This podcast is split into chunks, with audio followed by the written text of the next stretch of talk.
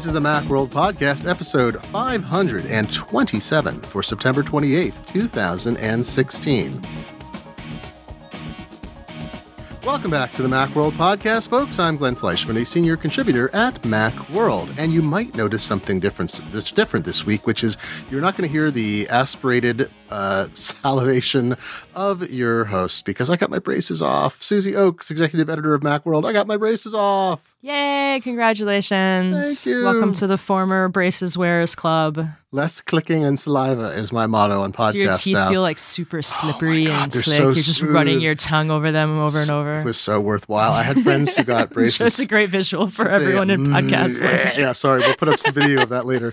Uh, the, uh, folks, if you're adult and you either have an, an unbelievable health plan, which I do not have, or you uh, have the cash, which I didn't have, but I've got credit. Uh, it's worth. Uh, I had friends who got braces, others who did Invisalign, and I thought, you know, I want to do braces, not Invisalign, because the idea of having to clamp stuff on my teeth and make them move with the Invisalign made me feel worse than I'll just have the metal. So I did the metal. 13 months done. Now I get a retainer. done kaput. You don't have to do because after I I got mine off, it was like retainers. I retainers. got the and- retainers, but the retainers are these really this. I'm using something that's like an Invisalign retainer. They're making a mold. I'm picking them up today, and then I wear those for a while, but less and less over time. But they're designed to keep your teeth in place, so they don't move Yeah. them, so they'll be comfortable. You're basically just holding it in as bone grows.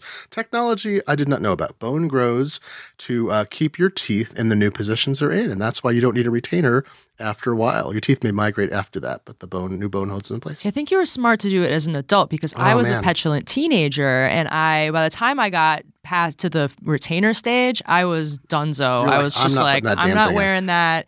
Yeah, because like my journey to that stage had been quite arduous. There was headgear. It was not. oh it was yeah, I was talking good. to somebody who did that the other day. Yeah, They went through there was Well- a lot of pain and suffering. So by the time I got to that, I was like, no, they're off. My teeth are straight. Everything's fine. And I was really bad about the retainers. And then there was a little like they backslid a little bit, but they're they still look good. They still look good. But I like I, I still I hate going to the dentist. Like stay away from my mouth. I would. My teeth were pretty good. I know this is technology talk, but it's interesting. So I'm interested in uh, 3D modeling and 3D printing is a huge thing in teeth now, and it's going to get even bigger.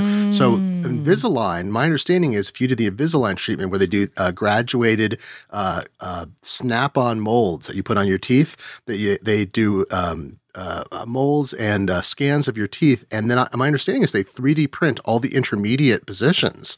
That makes Yeah, sense. Yeah, and I think they've been doing that for a long time. So, and there's, they'll even they can 3D print replacement teeth now out of some kind of ceramic, and um, it's pretty cool. So, uh, yeah, I'm happy to have them off, and I will sound 10 percent 10 percent better, I'm sure, on this podcast. But folks, we got a lot of stuff uh, left over from earliest month. So we've you know we had the Mac OS release, with the iOS release, with the iPhone 7, 7 Plus. We have the you know uh, 10.1 uh, developer beta is out, not the public beta uh, of iOS, and um, you know some other stuff. So let's we're, let's start with. Uh, we were talking in previous weeks about Apple inventory issues, and I.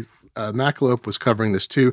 I uh, really like the fact that Apple selling out of phones indicates they're both doomed and there's no interest. Like they, can't win. they're they can't manage inventory, but they also aren't selling enough. So that's the Schrodinger's box. Schrodinger's box of uh, uh Schrodinger's cat rather is like uh, uh, they didn't have enough, but that wasn't enough anyway. So uh, they're doomed. Um, but so Apple no matter how many they make, there's going to be demand problems at the beginning Yeah. because the, every time when they like they're not releasing pre-order numbers this time, but all the other ones they're like it's a record every time. No matter what you know people say about the phone, if it's exciting, if it's not exciting, like you know if you want to argue about what makes a phone exciting, but people want to buy it every time. Well, they got us all into yearly upgrade cycles now. I mean, they've basically optimized us paying a, a certain amount every month forever. And uh, I don't know how it works People for them, though. paying payments forever. That's like the American way. This is the part I don't get. There's no interest. So let's say I'm paying six hundred and fifty dollars, or more likely seven fifty, because I want the extra memory, right? So I'm paying seven hundred and fifty dollars plus, uh, plus tax that doesn't count, and I Plus pay half Apple of it in twelve months on a twenty-four month iPhone upgrade plan. Apple takes the phone back. Uh, they then I get a new phone and I continue paying you know the same amount if it's the same price. They are not apparently what most people have heard, and I can't confirm this because Apple doesn't talk about this. They're mostly like trash and they're like recycling those phones. They're not they're not I reselling them into a secondary market is the word. So if they were reselling them, like how do they recover I mean, they have a lot of margin in the phones, but how Well, did they so recover the- their cost? the thing you left out of the cost that you're paying is Apple Care Plus, which has got to be Ooh, like true. so much profit for them. Like generally, I think I read some research that um, most uh, warranties that you buy on things like aftermarket kind of warranties, they're like eighty percent profit. So for you you know for the for the people selling them to you, But they lowered they lowered the glass break price to thirty bucks, so it's got to be it's got to have a ton of margin if they can do that. Yeah. Most people aren't exercising the option, is my Yeah. suspicion. Um, Well, and and they're still getting back this phone that's probably worth more than half of its original value. what are they doing? I mean, the the word they on the street. They have to be reselling them. Well, I I, would don't have know. to think, but I'm I'm wondering if they turn it into the refurbished supply. Like Mm-hmm. some people think, or some people seem to have some sources that say it goes right into like being disassembled for components, which is less valuable than the thing. But I have to believe they refurb those because they need a constant When huge supply of refurb back- models. When you take yours back and it's a little jacked up, and they just hand you a new one, aren't those refurbs? I thought those were. Those are refurbs. Yeah, you don't get a new phone, and so I'm assuming the refurbs are phones so that have been turned in. they probably just send them out to all the Apple stores, and they're like in the cage. Like. I wish somebody would uh, start digging in dumpsters and find out because uh, I don't live near Cupertino, so I can't look in there. No, I'm sorry. it's It it's would a be cool to read question. like a tell-all, you know, anonymous kind of book explaining the life cycle of an Yeah, iPhone. I, I'm particularly interested because I think it's it's terrible. The waste, electronics waste, is a huge issue, and the fact they've put us all more easily. I mean, I could opt out of the early cycle because I write about technology. I can argue that I need to get a new phone every year now because I need to write about the latest, greatest things, which we'll talk about in terms of the seven plus in just a minute. Uh, but I do hate the fact that things are n- that recycling, even though it's gotten better, uh, a lot of um, you know stuff that's been pulled out of the earth is just kind of thrown away, and you're not re- you're not recovering um, things that were obtained at great cost and are actually in finite supply. But uh, the future. Um, Yeah, I kind of hoard all my old electronics for that. my, reason. my suspicion is that at some point, either nanotech is my like uh, futurist uh, optimism is at some point uh, every dump, like whether- whether electronics or city dump, at some point in the future there will be either nanobots or larger scale bots and like super high uh, uh, temperature incinerators that will like take everything, gather the materials, sort them out without any human involvement, burn them, and then capture the molecules from it and like reconstitute the gold and cadmium without any waste. But that's too much optimism about the future. But it seems like it might something like that. Uh, or, or you'll have uh, uh, bacteria. You know, they can engineer bacteria to like eat gold and crap like that. So maybe they'll you'll put bacteria in a dump and it'll come and spit out gold. We'll find out. The future is coming. Can't avoid it. Hey, so ugh, I might switch to an i to a plus. Susie, the seven plus. I have one and I like it too much. What so am I gonna yeah, do? I have a seven plus two that isn't mine, and I also like it. Which one McGarry. did you get? Caitlin McGarry of Macworld also she got a seven plus. Oh, so she's one of the people I meant this. So this She ordered a seven yeah. plus. Oh, so she ordered one. This is the thing. No, she got hers, didn't she? yeah, she Yeah, got it. um, She got it early. She She and I got it like five yeah. So the people on the iPhone upgrade plan apparently, remember we were talking about people were told they'd have to wait quite a while. Sometimes until some some people got a uh, note said like November. She was get your phone. quoted like two weeks, I think, but she woke up at 3 a.m. and she was still quoted two weeks for the plus, and That's she was right. kind of mad. And she didn't even order the gloss black; she ordered the matte black. I got mine. I did InPhone's pickup because I was quoted two weeks if I wanted it shipped to me, and I couldn't get an in-store pickup. Rather, I said in-app pickup. Uh, but so uh, several people I know, uh, my friend Brian Hamilton, who was told he was on the iPhone upgrade plan, was told or was signing up for it, and was told November. His showed up a few days ago. So Apple must have jiggered its inventory so it could make people happy. And I don't know anybody at this point who was bummed out about not being able to get it early who has not gotten theirs. So I mean, they did smart something. to you know, uh, what is it? Over Under, promise, under over promise, This was over deliver. Yeah, because rude, like though. yeah, This was even rude. Um, so the plus, I'm sorry. So you have a plus. Caitlin's saying the same thing. Caitlin is I bought the plus. seven. I bought it like with all the money, and then um, Apple sent me the plus because we thought that the ones that you know staffers bought, uh, you know, I could just borrow it for a couple days before they sort of moved into it to to review it.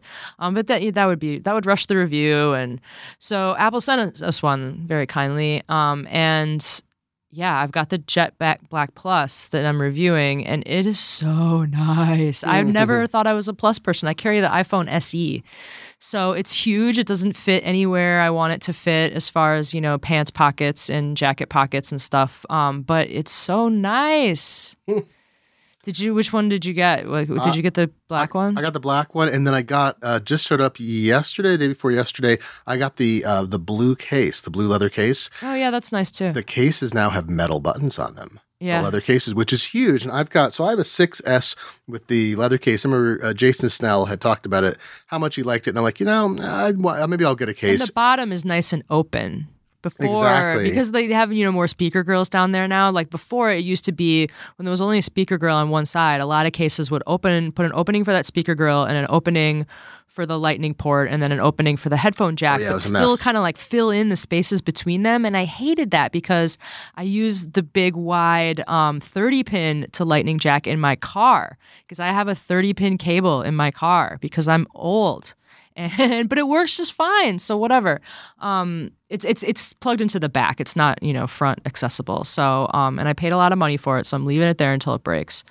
But um, so yeah, I, I would always have to take my iPhone out of the case in the car to have enough clearance to plug in that adapter. Oh, but now the ah, Apple cases, and I think a lot of cases we're going to see for the sevens are going to leave the whole bottom open as to not you know obstruct the larger speaker grill, and then that way. Um, I, you know, I'll be able to use my adapter. So I'm happy about that. That's the one nice thing. it's just the, the uh, the metal buttons make a big difference too, because then you feel like you're not losing your the benefit of having the metal buttons on the phone. It's like yeah, it's yeah. The buttons nice. work really well, and they're colored the same as the color. case, and the blue is very nice.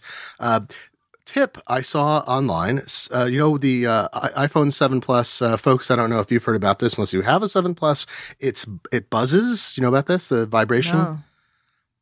No. Oh, oh, okay. So some people have been reporting that they're sitting there and their iPhone 7 is like humming or vibrating, and they're like, what in there's no moving parts what's making the sound so it turns out in the right conditions uh, and i think you have to be playing music or doing something the the there's a fake speaker grill so there's two speaker grills on the bottom one of them is fake right because there's a top and bottom uh, speaker now Yeah, the other speaker is up by where you know you would put it up to your ear. That's where the other speaker is. Yeah, so they put a fake speaker grill on the bottom uh, for symmetry to because they got rid of the jack, whatever. nice, yeah. Inside, there's like the waterproof plastic seal. It vibrates. So in I don't know if everyone's does this, and I haven't tested this on mine yet because I wasn't I hadn't noticed the problem. But here's the deal: if you don't like the sound, you go into accessibility settings and you change the left right balance to I think it's all left, and then it only uses one of the speakers, and then it will stop buzzing. So if it really drives you bananas, you can do that. Of course, then you don't get stereo sound uh, out of your uh, Seven Plus, which is pretty nice. but for podcasts or whatever, who cares? So, um, but if it was, a, I thought that was a great workaround. It's like that is very clever. You take the sound away from the speaker that's buzzing at you, but then you lose stereo. It shouldn't buzz. I mean, Shouldn't buzz. I wonder if eight they'll. hundred bucks for this thing. Yeah, I wonder if they'll. Uh, I don't know if there'll be a recall, but I wonder if it's not. You know, it seems like not a design feature. so I might switch from my 6S to a 7 Plus. I thought it was Yeah, too big. It's tempting. I thought it was too big too, but it is tempting. I mean, and the, the thing is, Uh-uh. so your story about the cameras, which I still haven't published, but I'm going to by the time this podcast gets up, um, really pointed out to me that you don't like the cameras. So, I mean, there's going to be third party apps. I think there's one already that are going to let you pick which camera you're shooting with. But when you're shooting with the camera app, you could say like 2x and think you're getting optical zoom and it's really digital zoom, but Oh, the yeah. camera decided for you that that's going to look better. We're gonna talk. Let's talk. We're gonna talk about that at the end, or maybe next Okay. week, because Am I there's so jumping much. ahead? I well, I think there's so much to talk about. and like Not wa- look for Glenn's story and then we'll discuss it in Well, full if next there's week. time I'm giving week- everyone homework. yeah, it's. I think it's fascinating. I mean, that's It so. was the, fascinating. T, the TLDR, we'll get to it. We'll get to it, right? But the TLDR is the iPhone 7 Plus will always ta choose to take a better looking picture that's digitally zoomed than a worse looking picture that's optically correct. it's NTLYSR. Not too long. You should read. Thank you. Um, let's talk briefly about. I've got a couple small things here. Um, this to sort of catch up. But Sonos, uh, I don't think it's a big story, but Sonos was founded many years ago by ex-Apple people who wanted to bring what they thought Apple was not doing in audio to audio, and um, they had. I think they had a. Uh, they've had some bumps along the road um, because uh, there's that like least least necessary thing problem. So the Sonos used mesh networking. Uh, I think it used Wi-Fi frequencies, but its own protocol. And I'm not sure. I've lost track how that changed. But you could put speakers in a bunch of different rooms, and unlike Bluetooth and Wi-Fi connected speakers, when you know at that time, like a decade ago, uh, it just worked. And they had a cool controller. And then they released an app, and then they've sort of changed over time what they offer. But it was always seen. It wasn't quite in competition with Apple, but I think it's kind of a big deal that it's actually at the Apple Store, right? Yes, it's going to be at the Apple Store. They're even going to have demos in several Apple stores. Um, and you'll be able to try it out with the iPhone app and really see how cool it is. That seems pretty amazing because I, I didn't think it was. It's going to be on Apple on online first, and then it'll roll out to you know some Apple stores and then all the Apple stores. I think. But I I didn't think of them as competitors as such. But I thought there was always a little bit of. Uh, did Apple used to sell Sonos gear in the store? I don't there think. was an uh, there was a um no they haven't sold Sonos That's what I thought. before but they do sell you know other speakers Yeah, even yeah. though and, and and there was a a rumor that Beats was going to do like a multi-room Oh, Sonos right. competitor yeah, yeah. So Very interesting. which is you know an interesting space that different companies want to get into. We've seen a lot of things like at CES that don't ship or they ship and they're dumb or whatever. Sonos is still kind of the one to beat. So um, Oscar wrote this up yesterday and um, kind of found a, a tweet where someone was like maybe they're just gonna you know put them in stores for a couple of years kind of study you know who buys them and and and the, the market for them and stuff and then launch their competitor after that I think it's which is a, kind of a conspiracy theory but I like yeah. Those now and then Sherlock Sonos. That's sort of They hard to say. could. Yeah, I mean, if if they make it really, you know, if it they make it kind of a Siri thing, and it could be like their, you know, Amazon Echo slash Sonos mashup. Yeah, although Sonos did a bunch of layoffs not that long ago. I'm looking. Oh yeah, in March uh, they had a bunch of layoffs, and uh, because it's a tricky business, because part of the you know they're integrated with streaming services and whatever. I wonder if Apple doesn't test this out, then buy Sonos and just merge it with the Beats it, division yeah. they can probably get it. Beats. Yeah, given that the layoffs happened, it was public. You know, buying a company after layoffs and after you try their products out and you help boost sales, you're like, might be maybe there's a deal in place. Where we're putting the Apple sales. We're doing due our store. We're doing due diligence. I, you know, I don't have any inside knowledge here, but it would make sense to me that uh, that could be the case. Um, That's a more sensible theory. Good job. I like, well, you know, I like to think that I'm sensible. Uh, speaking of sense, facial sense. Nah, that doesn't make any sense. Um, uh, oh, here, I'll, here, I'll drop some. Let me drop. use your senses to recognize faces. Let me drop you, uh, Glenn. some Oliver Sacks uh, knowledge on you. It's the computer that mistook its uh, hat for its wife or something, right? Um, it's uh, so uh, prosopagnosia. Do you know this term? I learned this from Oliver Sacks. It's the No. it's the uh, it's a condition people have that makes them incapable or difficult to uh, recognize different faces. Oh, okay. I've heard of And that. And he wrote this wonderful story uh, years ago in the New Yorker about it, and it included a story of a woman who had become a supermodel, and she wound up. Um, she was a remarkably beautiful woman, and she, of course, had no because she had prosopagnosia. She couldn't actually know what she looked like, so she had no. Um, it's a fascinating thing. She had no idea of what uh, of her own beauty, or you know, that's a whole kettle of fish, right? About how people perceive themselves.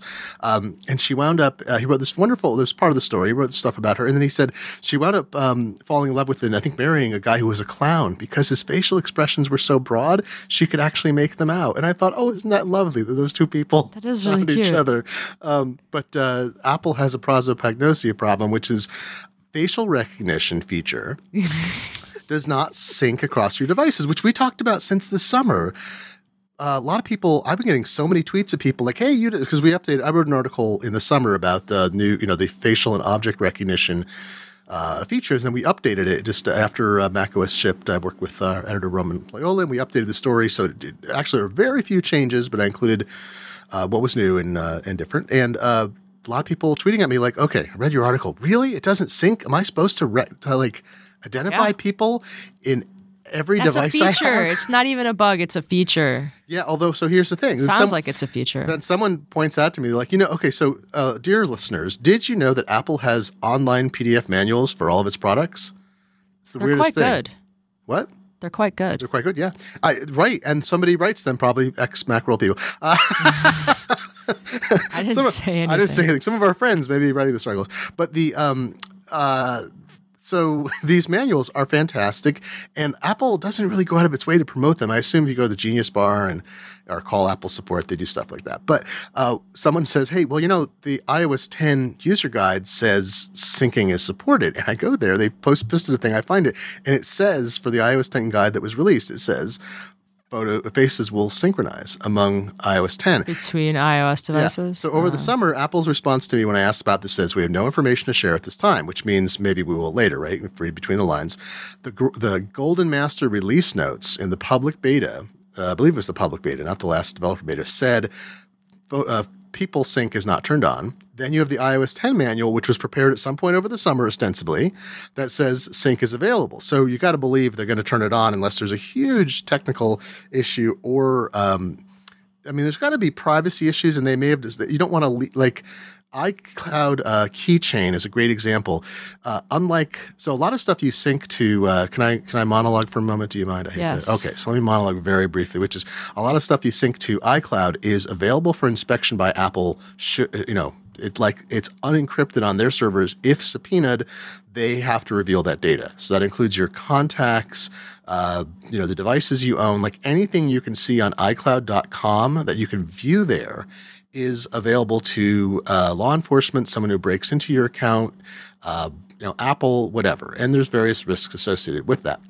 iCloud Keychain is designed in an entirely different way. So the information is synced via the iCloud system, but it's never stored anywhere in unencrypted form. And it's locked on your devices and it uses uh, your own password uh, connected to iCloud and or, or not iCloud, but it uses your own. Um, there's a, a, a pin you set, and the uh, so it's a device sync, sort of like iMessage is endpoint technology. When I send an iMessage through the iMessage system, no one in between ostensibly can access it because of the encryption.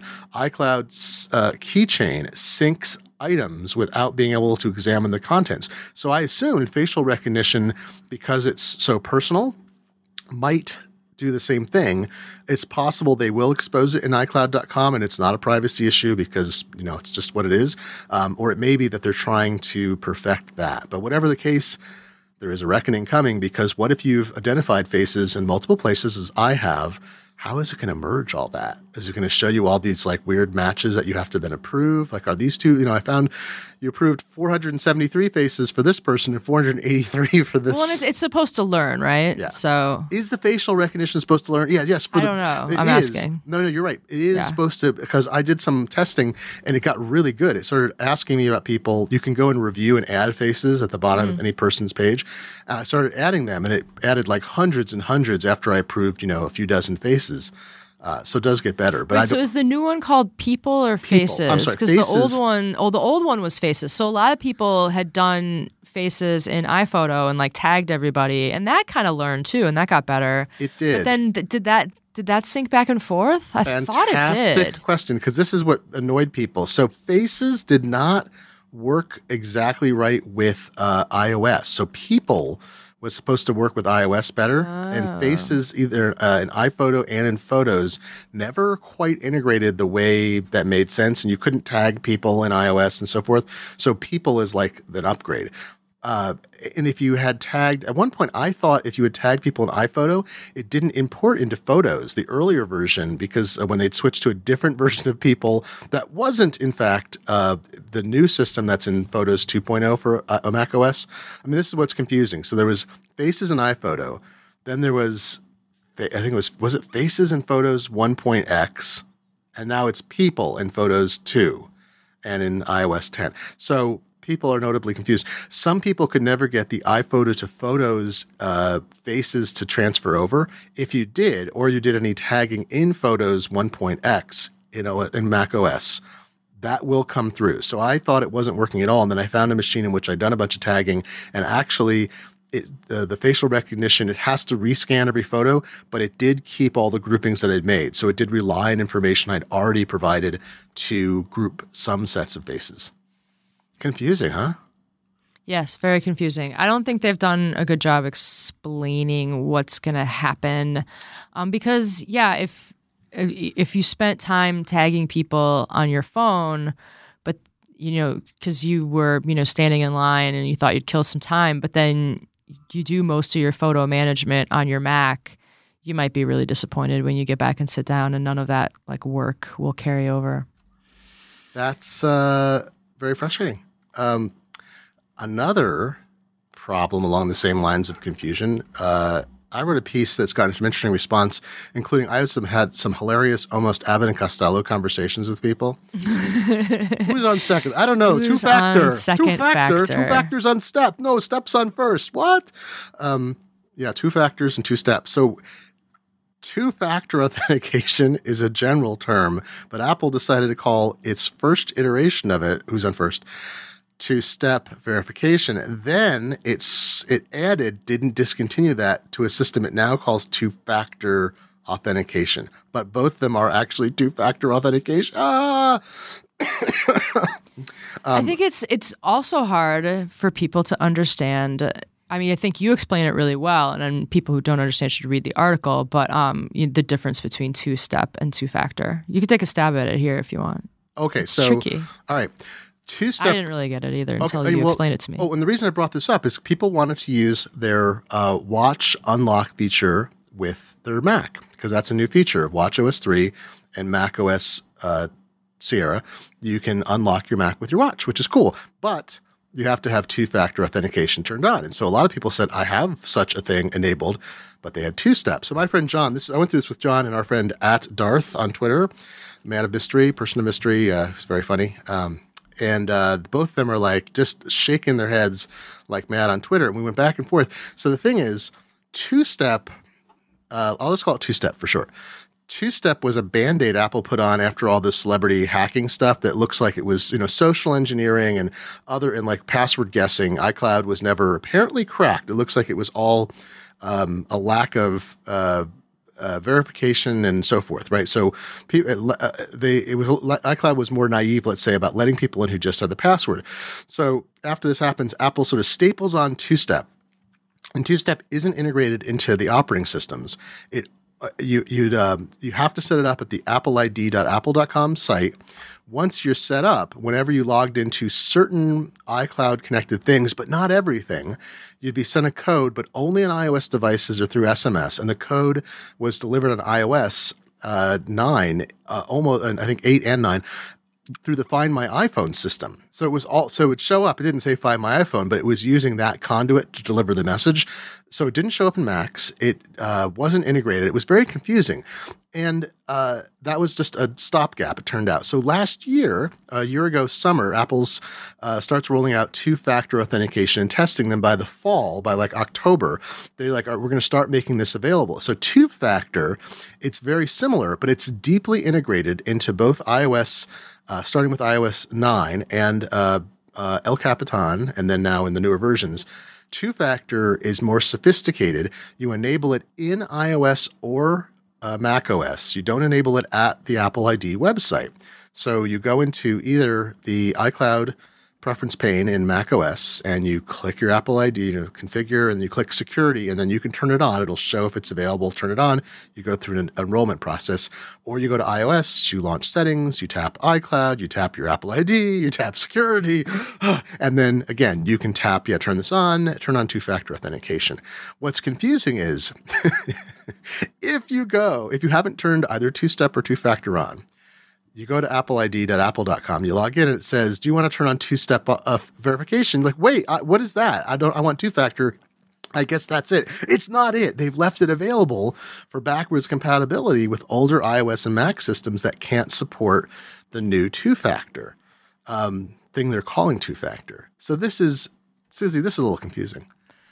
Yeah, I there's think- so many confusing things here. I'm not going to out the two people I had this back and forth with, but one who is a, a prominent analyst, smart guy, used to work at Apple. Another is a colleague of ours. Neither of these people is, uh, nobody's an idiot. Neither of these people is even naive. They know what's going on. And I had this separate one on Twitter, one in email going back and forth. And I'm like, okay, so, well, here's how it works. You read the article, right? They're like, yeah, yeah. I'm like, all right, well, do you follow? You're like, yeah, no, but I have two factor on. I have two factor on. I'm like, what does it say? No, I have two factor on. They're like, oh, It's two step. Oh, I have two step, but they're literally looking at the text, but in their head, because they actually understand what two factor authentication is, they're like, generically, I've turned this on. Right, the text, right. And so I had to break through this layer where I'm like, no, no, Apple named two different kinds of the same thing by a generic term. one of them, it's like, oh, and they're like, oh, and then they had the breakthrough, like, okay. But because they're used to going to appleid.apple.com to set up two step, they assume that's where you start with two factor. So, folks, But you do have to go there to turn off two step. Exactly. So you go there and turn it off, then it's still available. You can turn it back on. So the article explains you can go and read it in detail, but you go to the you go to appleid.apple.com, you disable two step, which forces you to create uh, security questions. Uh, so you'll have to recreate those temporarily. Then you go to any iOS or OS, a Mac OS device you have that's compatible. So anything El Capitan and later, iOS 9 and later, Watch OS two. I don't think know if WatchOS has to be tied into that because it's tied to the iPhone. Um, you need WatchOS three, uh, which everyone's going to have because it's better uh, to use the unlock feature. But then you go to the iPhone or a Mac or an iPad. You enable from the iCloud section in your settings uh, two factor. Once it's enabled, then you go to the website again.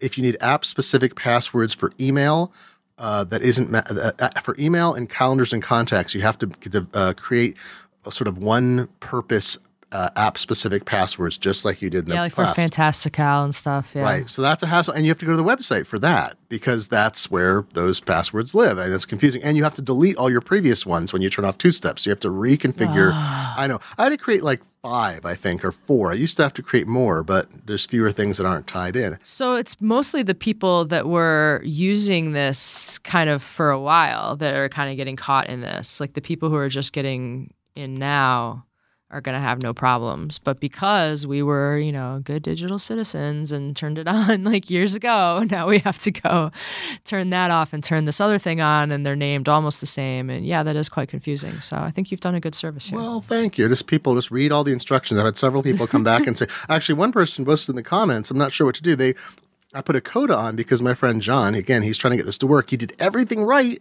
still doesn't work. He had to wind up going to uh, iMessage setup in his iPhone and enable like use my Apple ID and then it synced with his watch. So I documented what he went through. I don't have a watch. And someone said, I went there, like, where am I supposed to do this? I'm like, in your in your iPhone, they're like, I don't have a dialogue. I don't have an option that says it. I'm like, oh my gosh. So there may be even more complexity there. But uh it's uh it was driving people out of their minds because they're like, I'm doing the right thing. I'm like, yes, you are, but it's not your fault. It's it'll all be okay. Um, all right, let's let's move on. Uh, do you have so iOS 10? One of the features uh, there are iOS 10 is interesting because there's features that are um, that were announced that weren't uh, that are in beta form. Um, some in the current release, and some there's a 10.1 beta we can talk about too that's out for developers coming public. Do you have voicemail transcription? Is that in your phone? yes, I do. How does it work for you? It is. You know what? It's kind of like um, if you ever used Google Voice. It's kind of like Google Voice. Um, I'm trying to find one now. My husband sent me one last night.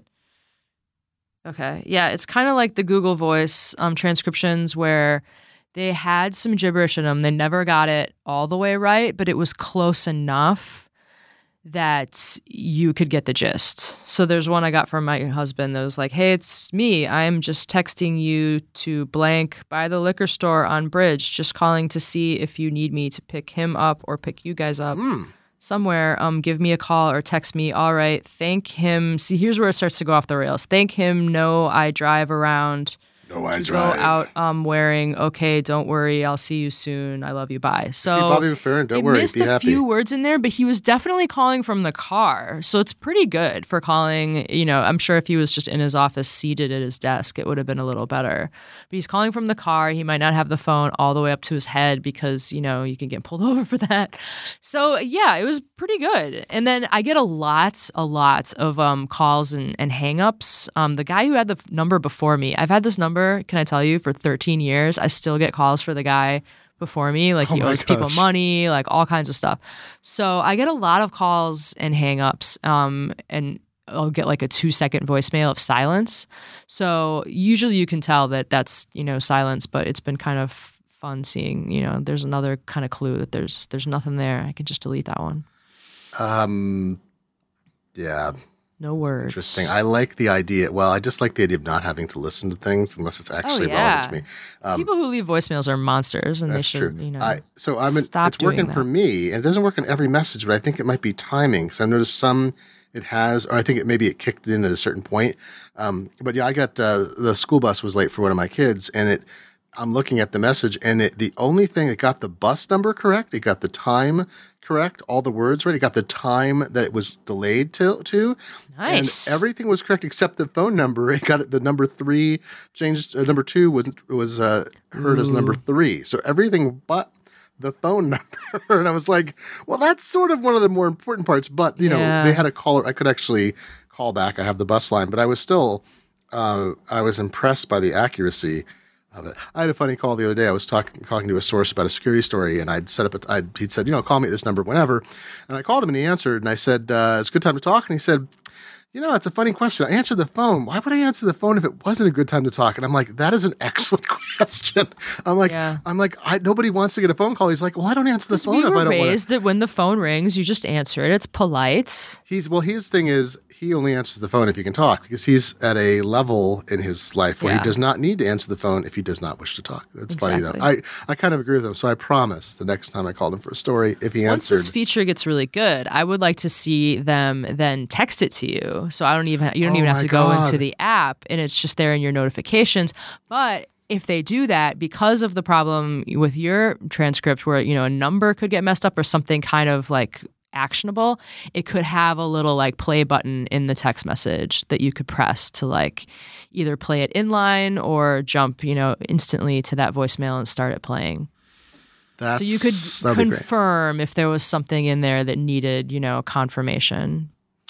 Yeah, I. Uh, that's very interesting. Well, then you need voice to text. If you have the phone call somebody with your reply message. Actually, I like that. Call. This is Glenn. I'm glad to hear from you. It just seems like something, right you know, like Siri can read you your last email or your text message, but Siri should be able to read a voicemail transcription. I oh, haven't Oh, asked true. Siri if she could read a voicemail transcription. I, kind of think I that think it's so. it's I think it's well, it's still in beta, right? Like isn't Apple officially calling it beta? Yeah, it has a beta label on top of it, which I appreciate. So once it gets good, they could really dig it into the into the OS, and it would be pretty handy because it would kind of be like you can do this now in messages, or at least you could in iOS nine. They might have taken it out in iOS ten because it was dumb and no one used it, but you could um like send someone a snippet of your you voice. can still do that. I kind of hate still it. do it. Yeah, it's, dumb. pointless. No one would do that. I don't then know. that makes you like a person that sends a voicemail, but you're not even sending it to somewhere where I would expect to have voicemail. So you're a double monster. I think it's for if you do markets other than the U.S. I think there's a lot of stuff that happens that we don't understand the U.S. because it's a for whatever reason it's a typical local behavior thing. Like there's that issue about um, the home button that John Gruber wrote about um, why the home button uh, was replaced. Do you did you see this? This was fascinating. Wait, wait, wait, wait. But but but the um the the the voicemail thing, like if if you can send mess you know voice messages through Yes. iMessage and they stink, what what would be really close and achievable but actually useful is if you could call up someone's number and leave them a voice message that then gets sent to them as a text. So it would be like the same the same sort of like end result, but like way more useful for everybody. Now, what did John Gruber say about this other thing? Oh, this is just a it's a sidebar. It's, a few weeks ago, is uh, John had written about at Daring Fireball about um, he didn't like you know I, I actually don't entirely mind the action of the new non-mechanical uh, home button. It's a haptic feedback. Oh, I don't like it. You don't like? Have you adjusted No. the levels? You've messed with that, right? Yeah, yeah. One, two, three.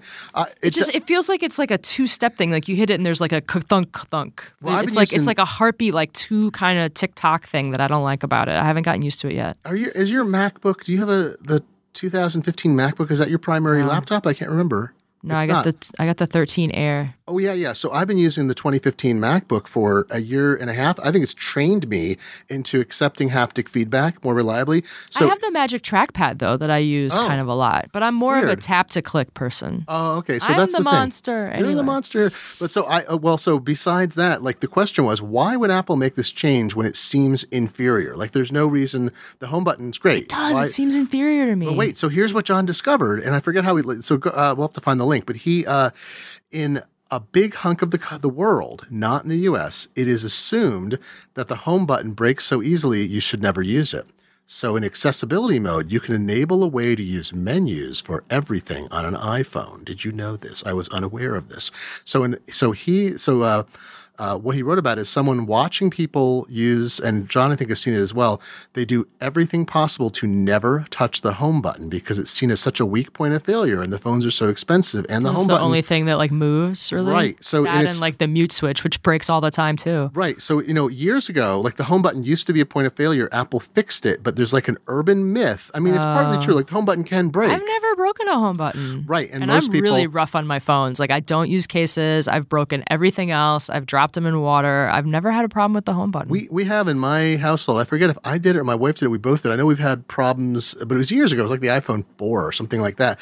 Um, so Apple improved this because any point of failure they're going to improve. But it's seen as so. This is. But I was I was blown away by this. This is the same reason why yeah, I didn't know that. Yeah, uh, I think it was was it Ben Bajarin or Ben Thompson. I forget. One of the two of those analysts wrote a piece explaining the relationship between an app size and download numbers, looking at uh, India and other developing nations and what they pay for bandwidth. And it's like if you made a big app, if you had a hundred megabyte app in the U.S., that's nothing. In India, it's downloaded like a frac. I think it's changed because data Oh, yeah. usage has changed. But it's one of those things where like I am such a chauvinist about behavior in my own country. At the Facebook like developer conference that I went to, they had like an area where you could go and try your app on like a they like simulated you know conditions Oh in other gosh, yeah. countries because they they were doing that Internet two stuff and they wanted people to make you know their their apps really really light.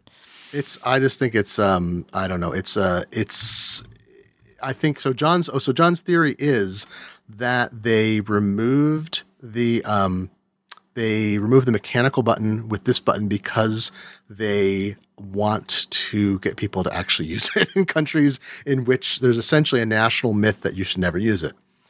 Anyway, It's it's really a, crazy. I know life is interesting. I love that there's variety that we're not all in this monolithic Well, culture. when the reports came out that it doesn't work with some touchscreen gloves, Yeah, people oh, like yeah. quickly figured out the workaround that I had kind of forgotten about um, because I've been using the iPhone SE, which doesn't have 3D touch. So if you 3D touch on, on a 6S Oh, or an iPhone 7, the very left edge of the screen, like while you're in an app, or I think even when you're in any screen, Yeah, yeah. Um, if you it, it'll pop you in, it'll kind of peak first, but then you can peak and then pop all the way into the um the app switcher. I only discovered this like once four you're in ago. there, you could swipe back to the home screen, which I kind of forgot about Yep. because I use the app switcher to jump in and out of apps. I, I never use it to jump back to the home screen because we have the home button for that. So, but you could get back to the home screen without touching the home button this way if you're wearing gloves that don't jibe with the new home button. Yeah, that's an excellent tip. And every time I mention it to someone, they're like, "What do you mean you can you can 3D touch the left edge?" I didn't discover it till like April, and I discovered it by accident, and now I use it constantly. But I almost always have to reach from the right to the left to get to the edge with a case.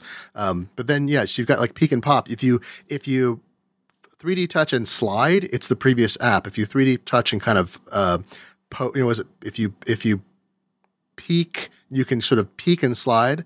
If you It's Pop. dumb that there's a peak there, I have to say, No, no, because but- like, why would you want to peek at No, your no, app switcher? It's not that. It's if you, it's one motion. If you push down slightly, if if you peek, then you can slide it and you go to the previous app. It doesn't bring up the whole app switcher. I know, yeah, but it takes it's So sort you of do want to peek at the app switcher. Yeah, you peek. You or maybe it's to just slide. to kind of give you like a warning that you're about to do that in case you didn't really want to go to But the app switcher up- and you're just yeah. resting your thumb there. It's there. like it's a swap the previous app. Peek is swap the previous app, and pop is Ah. app switcher.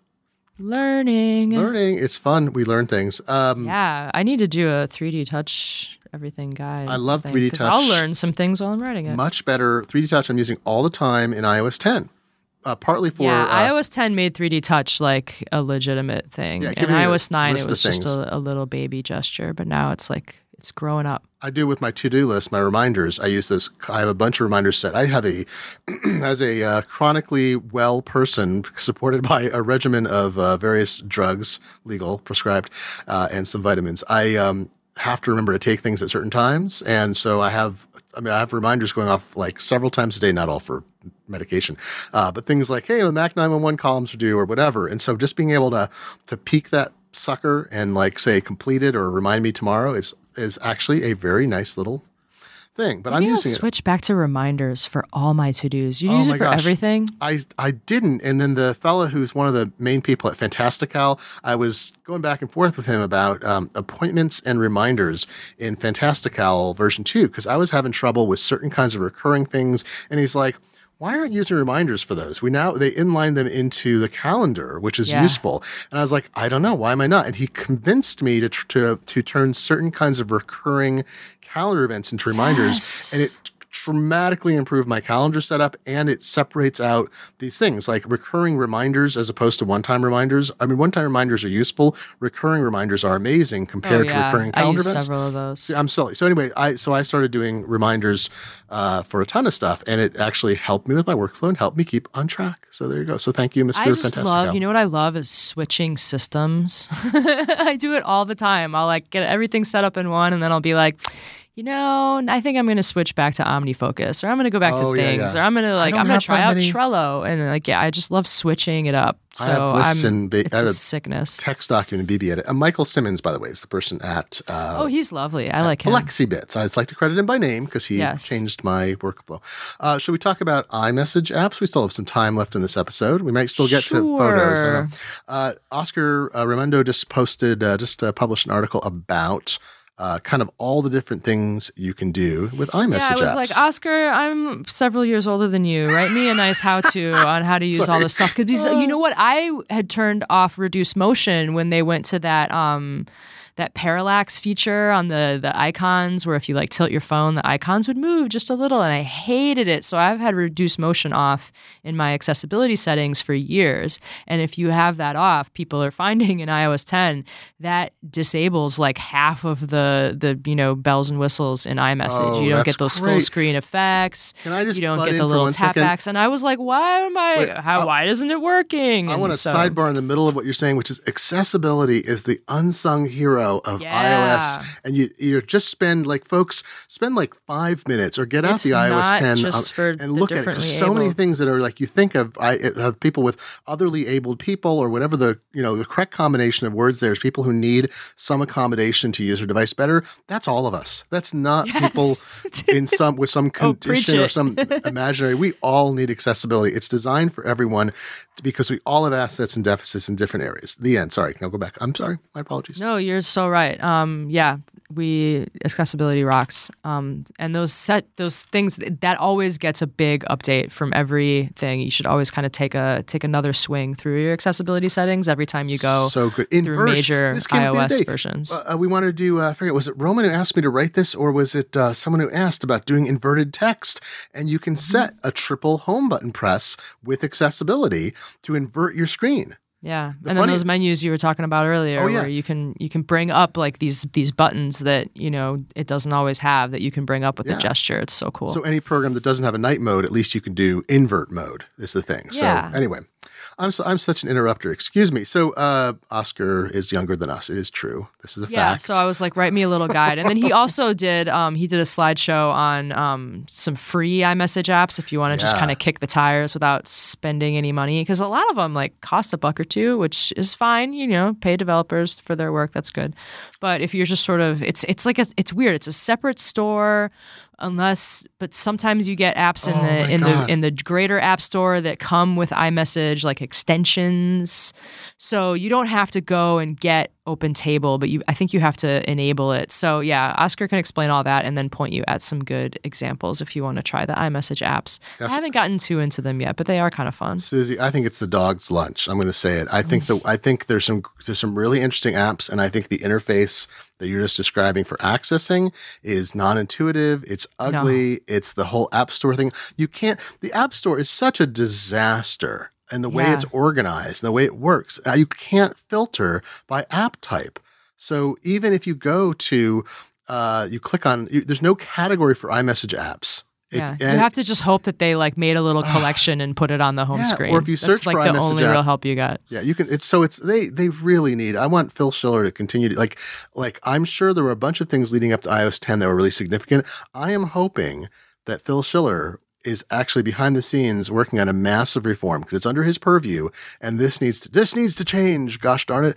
Um, fun thing. So here's the fun thing. Well, fun. they're doing thing. that thing. Didn't they? They sent out notices to developers that they were going to do kind of like a purge of the App Store. Oh, yeah, yeah, this so is I mean, like they know that it sucks.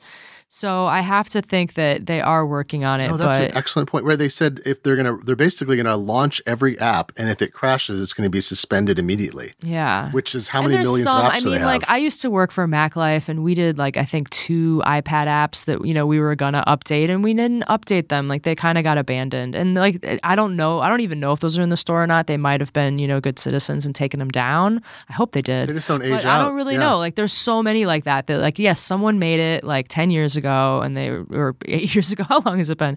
And they put it in there and it's, you know, it's never it hasn't been updated. It's going to crash. It's just no longer really of value, so they're going to Yeah. be going through and purging all those. Developers are excited about that because they're also going to improve things with like naming, and there's some other things happening Yeah. that'll like if there are two million apps or whatever there are, and it went down to four hundred thousand, but they all actually worked. I mean, the launching thing is funny. Like they they literally said, I forget all the details. They're going to give you thirty days for certain kinds of things after they find it, but it's if um.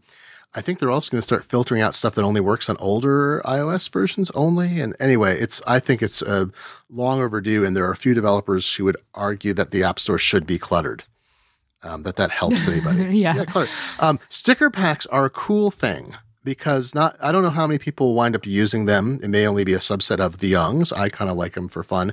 Uh, my friend Matt Bors, who is uh, the impresario behind the Nib, this cartooning site that's part of um, what's it called? First Look. The same people who produced The Intercept. It's this uh, cartoon. Uh, they do editorial cartoons and cartoon journalism. They released a Nib set oh yeah, yeah, I love them. and with lots of Trump and Clinton. Uh, both it's ecumenically uh, attacking uh, editorially both sides, uh, and then Did you see that there was a mean Trump Snapchat filter? no, My friends and I are mad. Oh my gosh. Then the uh, there's also uh, the Incomparable podcast network, which features many MacWorld past and present uh, folks, including I know you've been, uh, oh no, you've done a, a upgrade. I don't know if you've been on an Incomparable show. You should be. You're No. you're a geek like us, but uh, never asked me. oh well. We'll find out. We'll we'll, re- we'll remedy that. We'll remedy that I don't. I don't like podcasts. The uh, shh, don't tell anybody. Uh, but the pod, yeah, the podcast network uh, run talking. by Jason Snell. It's a bunch of shows. Uh, Jason put together one, so you don't have to be a programmer. Uh, he released the incomparable stickers for free, and includes a Glenning sticker with my face, so you can stick my name Is there a onto it. hashtag? Hashtag Glenning. What's that? Is there a hashtag on the sticker? Uh, yes, it says hashtag Glenning with my face. It's I'll, great. I'll get. I'll look for that. There's also sure. zeppelins and robots and things like that. But he, you know, he did this himself. He he's not an artist. He collected the art from various people he's worked with and licensed because they've had uh, he's had artwork collected. So if you've got anything, any artwork, you can actually use. I think you still have to use Xcode to do it, but you're packaging the sticker. You don't have to do an app package. So Jason was able Yeah. to sort it out. So an average human being who pays hundred dollars to be in the developer program and installs Xcode with I think a very little bit could create their own sticker pack and Yeah. upload it and offer it for sale, which is I think kind of democratizing and cool. Yeah, absolutely. It's more like making like icons than making like a, an application, Yeah. right? Then you could do it for your scout troop. You could do it for your soccer club. You know, I don't know how restrictive Apple will be about whether stickers have to be useful or if they'll just let anybody, as long as they're not, you know, obscene or poor, you know, super poorly made. Uh, but there's a lot of people. Uh, there's a lot of cartoonists I love, and I hope they figure out or work with somebody to make stickers. I think that'd be fun too. Another way to support independent artists and do fun things. There have been some really clever ones. Did you see the the grammar correcting stickers? Oh yeah, people were like, "That's gonna wear thin really." fast, I was like, that's fast." clever. Okay, Don't so- send me those. since, since I'm an old, I didn't realize you could drag stickers on top of messages. I thought you had to tap and upload them. So now I understand. yeah, so that you can drag them on top. You can also resize them. Like while you're dragging, if you throw it on another finger, you can resize. You can like you know pivot around to like tilt it, Oh give it a, gosh, a, a jaunty angle. Yeah, the things I learn. Um, they're, Susie, they're like they're they're little they're pretty flexible. They're not just like a you know you're sending someone a static image like that would be boring. So they're a little more fun than that. You can place them in different places and um, resize them and tilt them a little bit. Susie, do you think we have time to talk about iPhone 7 Plus lenses? Should we wait for next week? Yeah, let's wait for next week and really dig We're into almost it. at our so. full hour. We try to keep this to an hour, folks. Sometimes even less. Um, we've got uh, Kirk McElhearn is scheduled to be on next week. He's the iTunes guy, Oh, iTunes answer guy, and he's going to come on and talk about. He Uh, says he's getting tons of questions about about, new iTunes and iOS uh, music and iOS 10, and uh, as well as iTunes on the Mac. He's definitely a Mac guy, but he'll answer it at all. yeah, so if you have questions, send them to him, or you can at Mac World. Do you look at at Mac World replies? You look at those, right? Uh, yeah. Sometimes, maybe sometimes. Maybe email us podcast at macworld.com. That's right, podcast at macworld.com. I need to do that more. I'm Send sorry. us your music questions. We forget to tell you the email address, but it's there. Or you can comment on the post. We try to make sure and look before each episode at the comments people leave uh, on the post. Sometimes we ignore some of the comments if they're not entirely. The Macworld mentions on Twitter can it's a low signal to noise Oh, ratio. that's right, because you get a you get a lot of uh, people adding There's you about a lot nonsense. of like retweets Yeah, that yeah. just you know and that that show up because you know badly formatted So retweets. Maybe and then- podcast at macworld. Yeah, yeah, yeah. Email Uh, us at the podcast thing, you or you can tweet uh, Glenn and myself. Yeah. What's your? what's- I, I, you know, I'm gonna look at the Macworld thing more. Thank you for shaming me. There's, That's I good. think you can use a filter in Twitter that only shows replies. See, I wish there was a replies from real people thing, like But replies. even that, yeah. like, I mean, a lot of our replies think that we're Apple, even Oh, though yeah. Apple's on Twitter now and they have their Apple support, which is, has helped a little bit. I get uh, well, Mac nine one one. You know, we get I get questions not as uh, less frequently than I would expect, saying my phone is broken. Why won't you help me? And I'm like, well, because we're not Apple, so please. Um, the only objection I have to any I uh, Mac 911 email I get, and it's a minor one, is that people will say this Apple thing didn't work, and I'm like, have you talked to Apple about it yet? Because it sounds like you need to show them your hardware, or it's sort of a basic support thing, and often they're like, well, no. I'm like, well, you know, Mac 911, we're trying to I'm trying to find things that are largely applicable to other people, so that if I answer a question, it's uh, it's more We're broad. looking for teachable moments Yeah, more than trying to solve your particular Yeah, although I- problem. I'm happy to sorry, solve- real talk, real talk. people sometimes have obscure I mean, a lot of people have problems that are edge cases and it turns out a lot of people have fallen into that crack and those are great but it's the you know this backup didn't work and i'm like there's so many factors that could happen you really have to get somebody to help you i had a good one the other day though which turned into a short column uh, someone wrote in with asking for help with their fusion drive their machine had been damaged in transport from one place to another oh, I saw that. That was a good one. yeah, and the and the person wrote and said, "Look, I don't know what to do here. I'm in in the wilds of Oregon. Uh, the repair shops nearby don't know what to do. Is there a way I can? And they aren't readable separately. Is the SSD and HDD that are you know comprise uh, a Fusion drive can't be read separately. They can become detached, but you have to have a Mac to sort of separate the data out. Anyway, uh, I said, look, if you can get a computer, like find you know rent one, borrow one, where you can take out the existing Fusion drive, drop these in, you know, use disk utility, extract the data, and then you'd be cool. And in the end, he was able to find a repair shop that had a machine. One of their customers was willing to do it. Let them take the drives out, put his in. They had to update the O and do all this stuff. But in the end, he got all his data back, which is the happy part. But that's a great question because I get questions about fusion drives regularly, and that was one I hadn't seen before. yeah, that was a good one. But why is my battery draining? I really don't have enough answers to that. That's a I, I get I still get I get a lot of questions about Wi-Fi adapter not installed, uh, which will happen abruptly even when it's there, and I get questions about battery draining. And I wish, I wish, I wish I had more answers. But we've posted articles about that. and I try to refer people to it. But um, so speaking of referring people to things, you can find us at macworld.com, and please do send email podcast at macworld.com. Find me on Twitter at G L E N N F. Find Susie at SF Sooz. That's S like Sam, F like Frank, S like Sam. I'm just going to do this whole thing. Uh, sorry, SF at SF S O O Z like Z. You'll find her. Just search for Susie Ochs, O C S, O C H should make a sticker pack that's just like This is your. My Twitter handle. It's a great in handle. Different It makes perfect fonts. sense. It's just impossible to speak. It's really hard to say. S F S O O Z, but SF Sooz, that makes a lot of sense. Figure it out. Like open up your webpage and Google Susie Ochs Twitter. Google You'll Rice. Aroni and you'll find the San Francisco Suze. Uh, I'm sorry, that's the end of this episode. Thank you, Susie. Nice to talk to you again.